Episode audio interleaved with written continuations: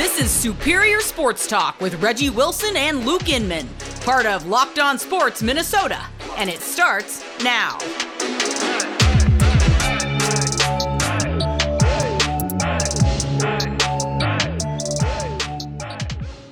What's up, everybody? Reggie and Luke back in the lab. Another episode of Superior Sports Talk presented by Locked On Sports Minnesota. What's going on, Reggie?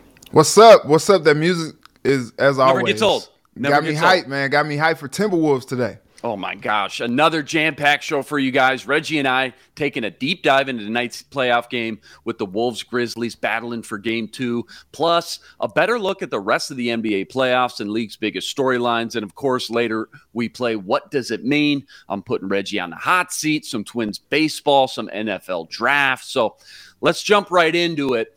You ask anyone around the league, and they'll tell you game one between the Wolves and Grizzlies, probably the most surprising game of opening weekend as the seven seed Timberwolves were ready to go into enemy territory. They pull out an upset over the two seeded Grizzlies.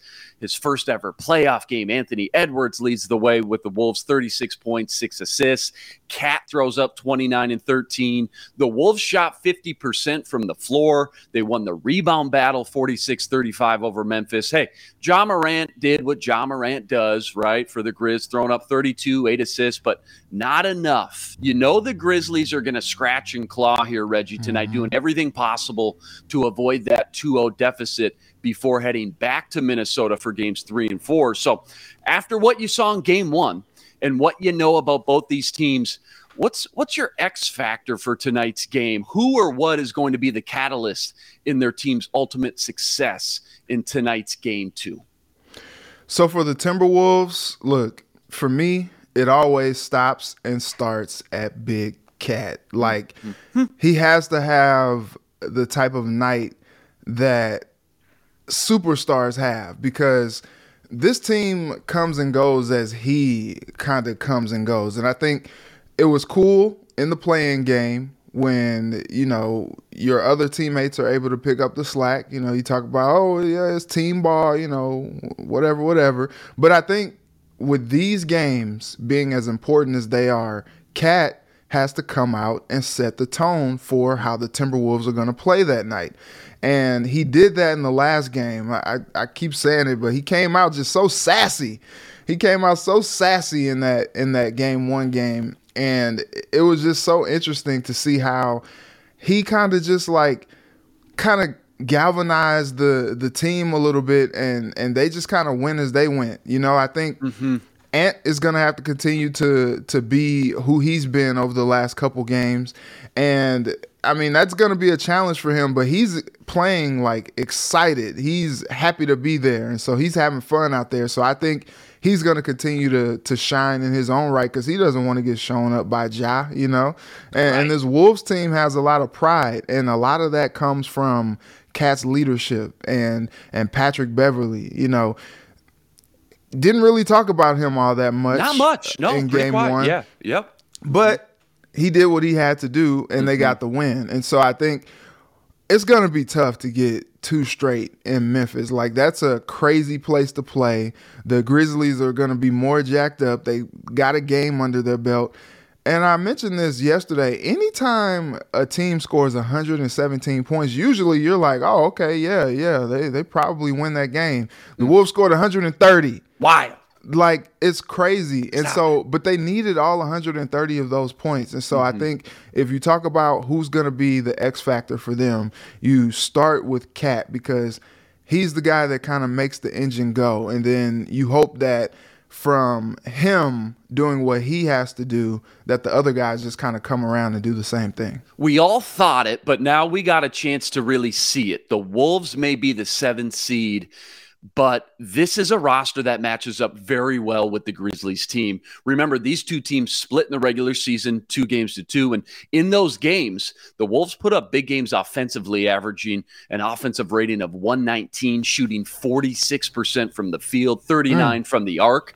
And remember, this was a Grizzlies team that it wasn't just a one sided, unbalanced team, right, with the league's number two offense. No, they own the sixth best defense in the NBA. So after allowing 130 points to the Wolves in game one, I fully expect them to come out and have a better game plan for stopping Anthony Edwards and Karl-Anthony Towns after they put up collectively 65.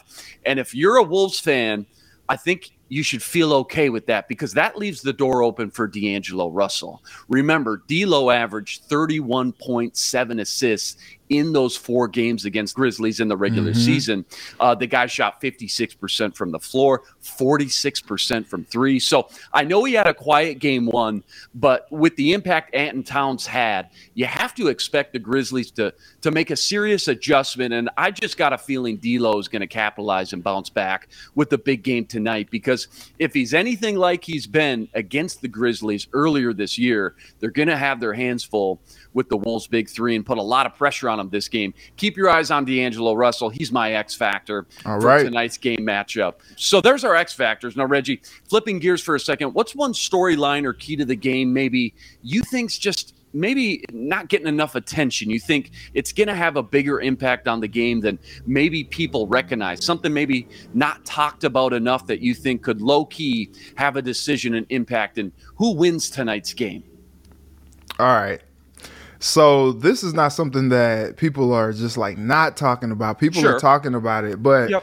I think it's interesting. Mm-hmm. So on Sunday night, Ja Morant posted this video from Last Dance oh, when Michael Jordan right. was in his locker and he had the bat in his hand and the cigar in his mouth and he was just right. like, you know, if you could talk smack, you know, when when it's zero zero, then you know then then you're about something. But if you you know when when you got the lead and you're talking smack you know and, and, he's just going through those things and i'm like huh. Interesting. I'm like huh like okay mm-hmm. Ja like what what do you what message are you trying to send there? You mm-hmm. know like I, i'm trying to understand. Um and so i think what's going to be interesting is how he comes out and kind of motivates the grizzlies in that next game um, to kind of kind of I don't know play with that play with a little bit more of an edge and I just want to see how the Timberwolves kind of respond to that.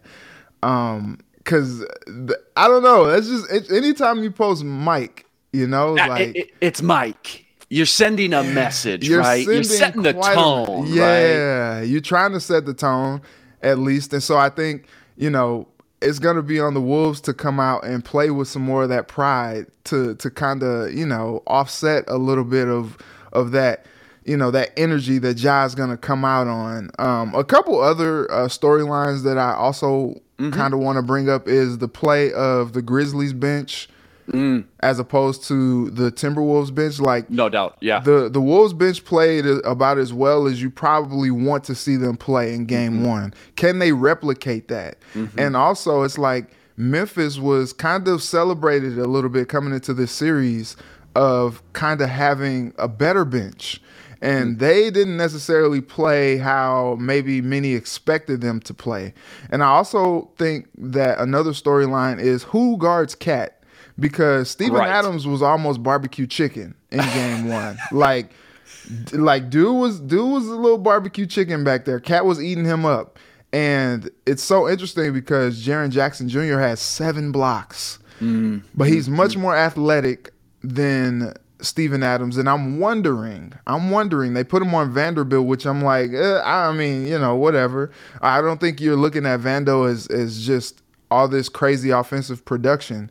So I'm wondering if they decide to employ JJJ mm. on mm. KAT in this game and see just what that does for them. So those are some of the storylines I'm looking at. Yeah, some really good under the radar storylines. I, I, love that you brought up the Ja Morant kind of social media, throwing up Mike, sending that energy, maybe some, maybe a little message. Because for me, um, you know, it's so cliche, but but the key word for Minnesota when it comes to Game Two is poise.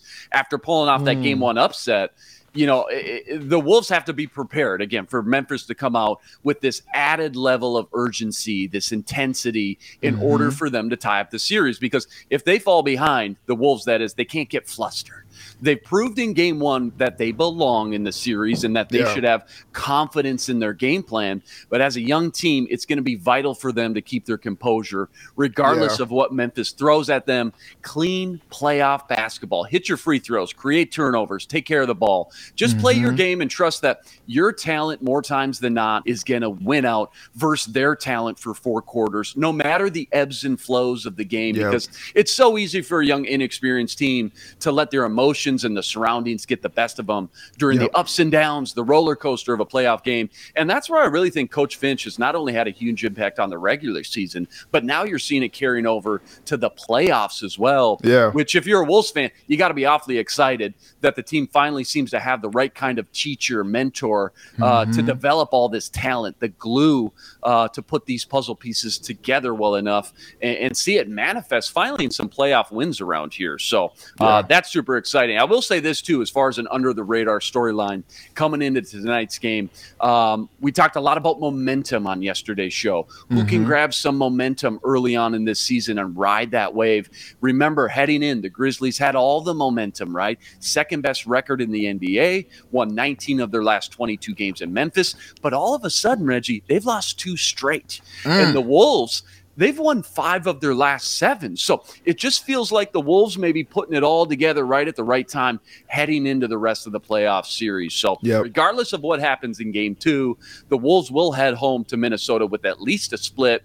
And you already know, looking ahead to game three, should be awesome an electric atmosphere in Minneapolis, oh, which will be the first playoff game at the Target Center. You'll be there since 2018 and just the third since 2004, that KG era. Uh, wow. It feels like a long time for these Minnesota Timberwolves fans. The Wolves are seven point dogs once again in this one. Tip off 7:30 Central. You know, Reggie and I will be here tomorrow to break it all down. Remember, seven and eight seeds they're combined 0 and 36 in the playoffs since 2013. I keep saying it. I can't get over that stat. It's just unbelievable. 0 and 36. Wow. All right.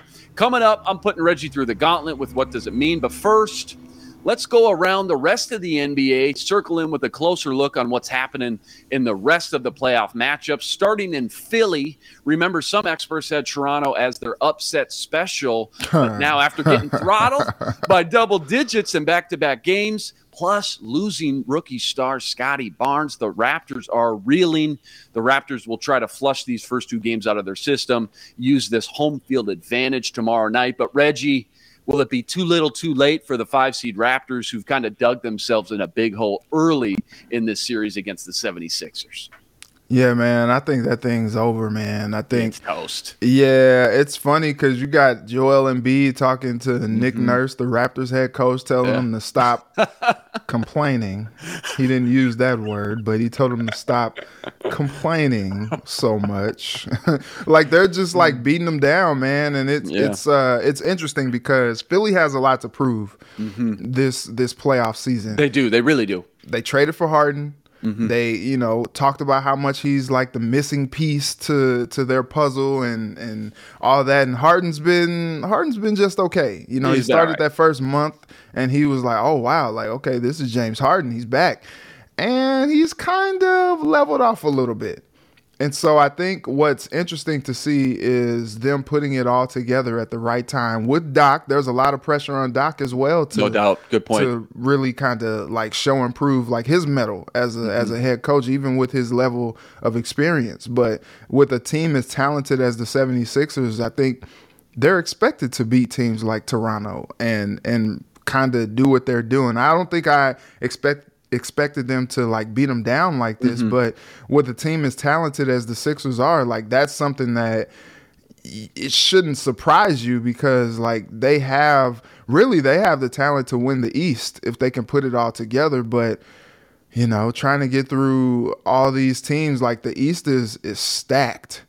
And so I think, you know, them beating Toronto would give them a lot of confidence moving forward in the next series. But I think this series is toast. Yeah, I think she's toast. Throw some butter and jam on that baby. Strawberry? Uh, yeah. Oh, got to. Oh, Yeah, got to. okay, okay. Uh, the most anticipated matchup of round one was always going to be the Nets and the Celtics. Game one didn't disappoint. Kyrie Yeah. and Durant. They did. They thought they did enough, anyways, to to take game one. But it was Jayson Tatum's buzzer beater that helped the Celtics. How awesome was Hold that, on. man? Oh, unbelievable. Go on. Uh, up one nothing. So Reggie, this was the round one series everyone wanted to see heading into the playoffs, and now we know why.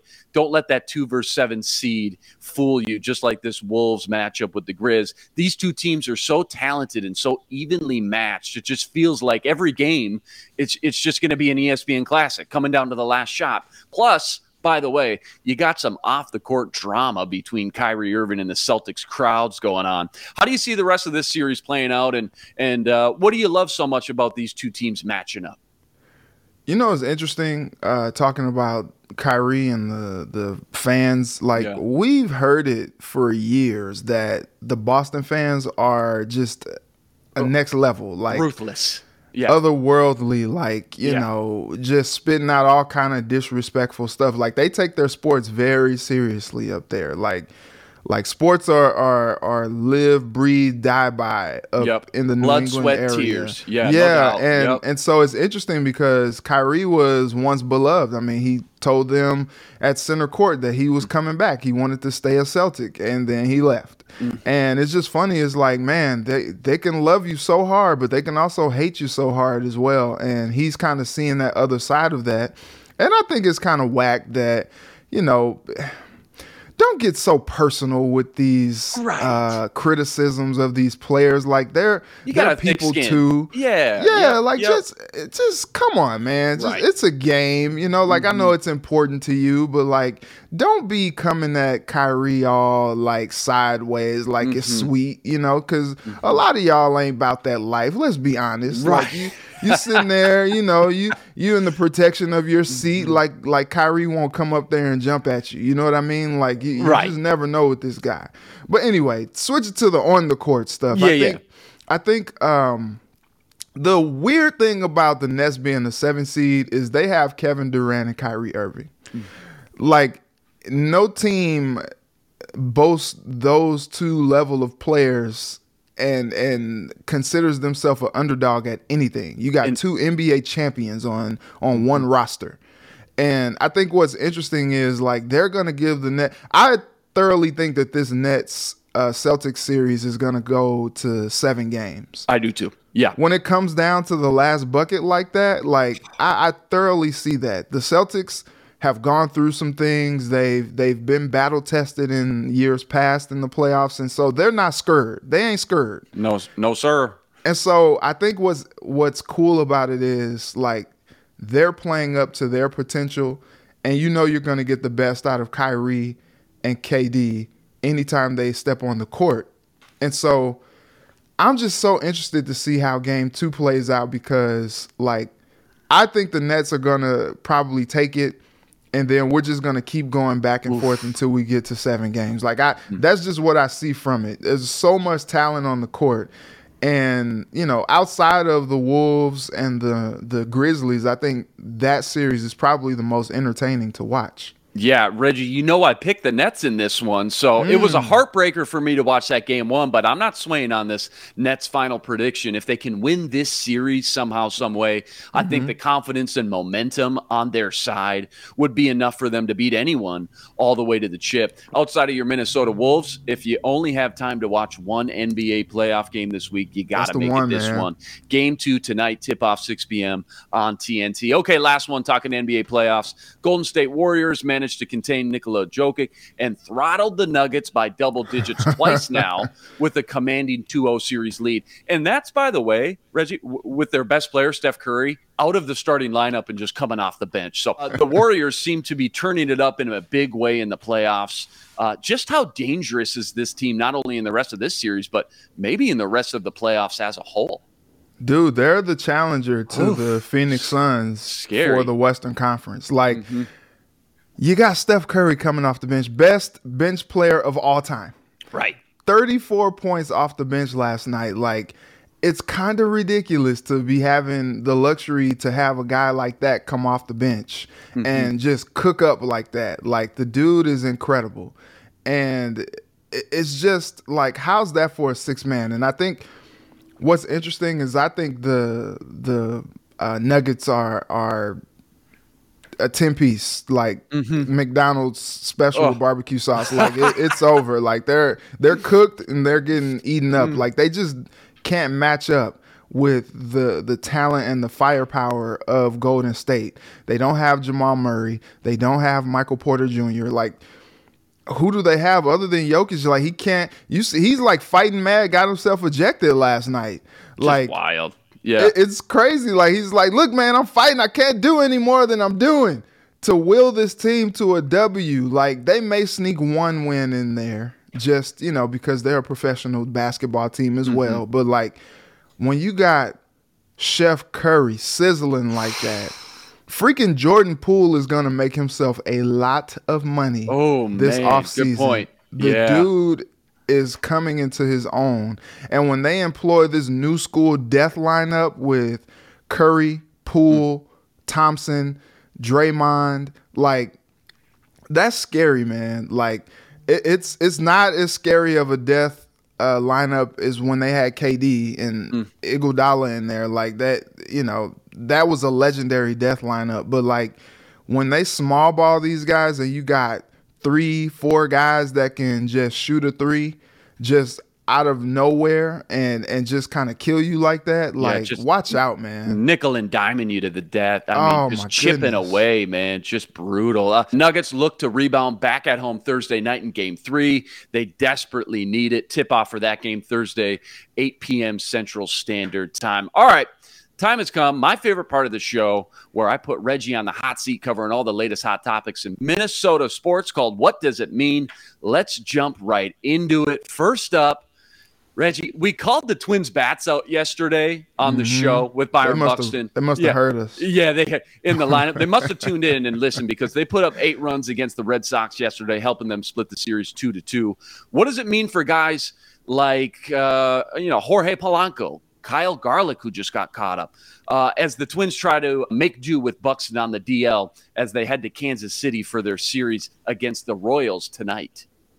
First of all, every every dish, every good cook knows that every dish is just a little bit better with some garlic.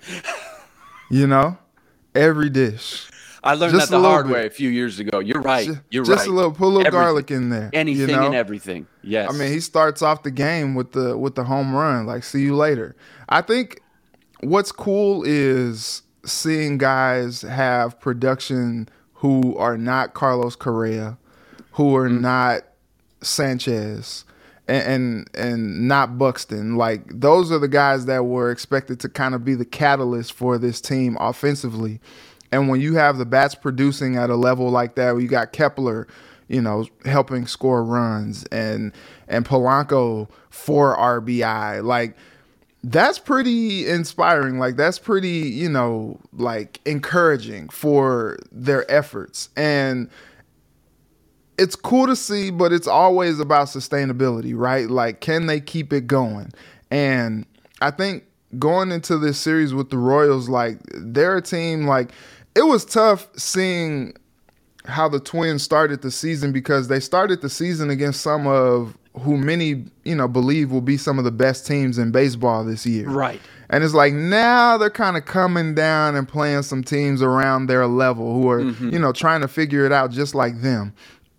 And I think this series against the the Royals kind of presents an opportunity against a divisional opponent to just kind of like flex a little bit kind of mm-hmm. show, you know, like these bats are not a fluke. Like we're gonna come in and we're gonna bring it night in and night out, and I expect them to be able to hit against the Royals as well because there's a lot of questions with the Royals as far as their pitching staff, and it just kind of brings, you know, Garlick is playing with house money right now. Mm. Like just come in and rake. Do your, you know, like don't think about anything else. Just come in focused on base hits and you know getting on base. Like that's your goal. And it's like like i said when you don't have correa and buxton and sanchez maybe doing the the bulk of the load and you can still get these other guys involved and and they can still carry the team with the bats like i think that's very very encouraging. That schedule man relentless. Just unbelievable to start out the gate. Maybe the best thing to happen to him because now, like you mentioned, uh, again, things are going to start to uh, uh, come back down to even a little Yeah. bit more when, when it comes to the talent that they're going to be playing. Uh, let's stick with the Twins. They got a solid outing from Dylan Bundy getting into the sixth inning. He allowed just one run against the Red Sox. But overall, the pitching staff, we know it from top to bottom. It's just been up and down, a little inconsistent. What does it mean? And and what have you seen, Reggie, from the Twins pitching so far that had major questions heading into the season? I think it means that we can keep a level of optimism. I like that. So, Joe Ryan in his last start was phenomenal. Mm-hmm. 80 pitches, 62 of them, strikes, and, and it's like, yo, like he could have gone another inning, especially considering that the bullpen came in and just kind of gave up all those runs after his, like, you know, wonderful effort. Um, but I think what you're seeing at the start of this rotation is guys like Joe Ryan, Dylan Bundy. You know, sucks that Sonny Gray, you know, had to hit the injured list with that hamstring. But, you know, then you then you add in a guy like Chris Archer with a lot to prove. These guys have a lot to prove. And I think it means that they are going to give their best effort night in and night out and that could be a really good thing for the twins they they signed these guys that you know have had a little bit of rough times uh, you know over the last few seasons and they're trying to kind of you know reclaim their their greatness in a way if you will Yeah, a You lot know, of prove it deals. right? yeah, a lot of prove and- it. Yeah, and they're proving it. You know, I'm, Yeah. I'm interested to see how Chris Archer looks in his second start, um, because what Dylan Bundy has showed is that he can be someone who can be an anchor in this uh, starting rotation so far. It's it's really early, and so we, we don't want to make any like conclusions drawn Right. from from just two good outings, but they are encouraging outings from Bundy, and I, I would like to believe that you know Joe Ryan is going to continue to grow as a pitcher, and he's going to get a little bit longer of a leash as time goes on, and I think th- what is you know kind of considered a weakness, if you will, of this team could become a strength with some guys that are just trying to prove themselves. Yeah, great point there because you know w- we have no choice. We got to we got to take this day by day. So it's easy for us to have knee jerk reactions, quick reactions after Mm-hmm. Yeah. every game. But my gosh, Reggie, this is just such a long season, right? It's Yeah. a marathon, not a sprint. It's easy for us to just have these quick reactions, jump to conclusions, as you said. But Mm-hmm. let's just uh, you know take a step back here, let the dust settle, give this team and ball club a few weeks to kind of find their footing and chemistry, Mm-hmm. and and let this whole thing play out. Because again, like you mentioned, a lot of prove it kind of deals, and Yeah. and that doesn't mean there's not talent. There's some serious serious talent in this pitching staff. Absolutely. it's, it's just who's going to shake out here at the bottom and become those two or three starters that you can depend on going into the second half of the season. All right, last one. What does it mean with Reggie on the hot seat? You knew I had to throw an NFL draft question your way. Oh, it's yeah. just nine days away. We're getting closer and closer, and more experts now, Reggie. They're connecting some dots with LSU cornerback Derek Stingley, who we've talked about a lot on this show, and the Minnesota Vikings for a variety of reasons. However, after a great pro day and now his stock is rising, what does it mean for the Vikings if Stingley isn't even an option anymore with the 12th pick? As draft gurus like Mel Kiper and others saying he could now go in the top 10 picks. Oh yeah, you got some teams that are in the top ten that have their quarterback already, Yep. and so they're just looking to bolster their team. Jets And- at 10, Washington Yeah. at 11. Yeah, I, there's a lot I think I think right there, one Mm-hmm. of those two teams, I think, is probably where Stingley probably goes. If he does, Mm-hmm. It makes know, sense. Not not fall, but if he does come down and, and Minnesota's on the clock and he's still on the board, then you you put the the pick in yesterday. Right. You know, like you, you You're put sprinting. You're sprinting over. You're you're making the uh, announcement of the pick for Roger Goodell. Yeah, right. You know, right. you're like, hey, hey, hey, hey, Roger. Excuse me, I'm gonna let you finish, like this. real Kanye. I got like. I'm, I'm gonna let you finish, but this is the this. greatest draft pick of all time.